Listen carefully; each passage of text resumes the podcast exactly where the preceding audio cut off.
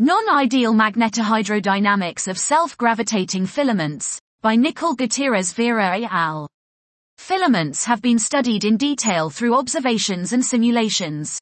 A range of numerical works have separately investigated how chemistry and diffusion effects, as well as magnetic fields and their structure impact the gas dynamics of the filament. However, non-ideal effects have hardly been explored thus far. We investigate how non-ideal magnetohydrodynamic, MHD, effects, combined with a simplified chemical model affect the evolution and accretion of a star-forming filament.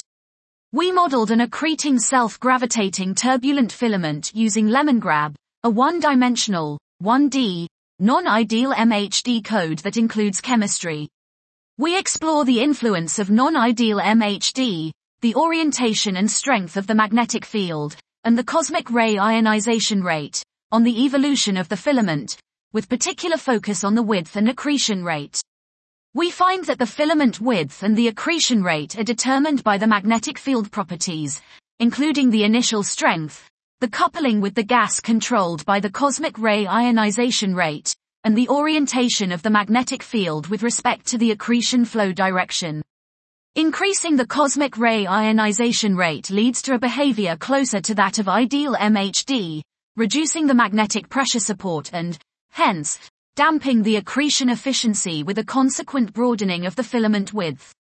For the same reason, we obtained a narrower width and a larger accretion rate when we reduced the initial magnetic field strength. Overall, while these factors affect the final results by approximately a factor of 2, Removing the non-ideal MHD effects results in a much greater variation, up to a factor of 7. The inclusion of non-ideal MHD effects and the cosmic ray ionization is crucial for the study of self-gravitating filaments and in determining critical observable quantities, such as the filament width and accretion rate. Dot. This was Non-Ideal Magnetohydrodynamics of Self-Gravitating Filaments by Nicol Gutierrez Vera al.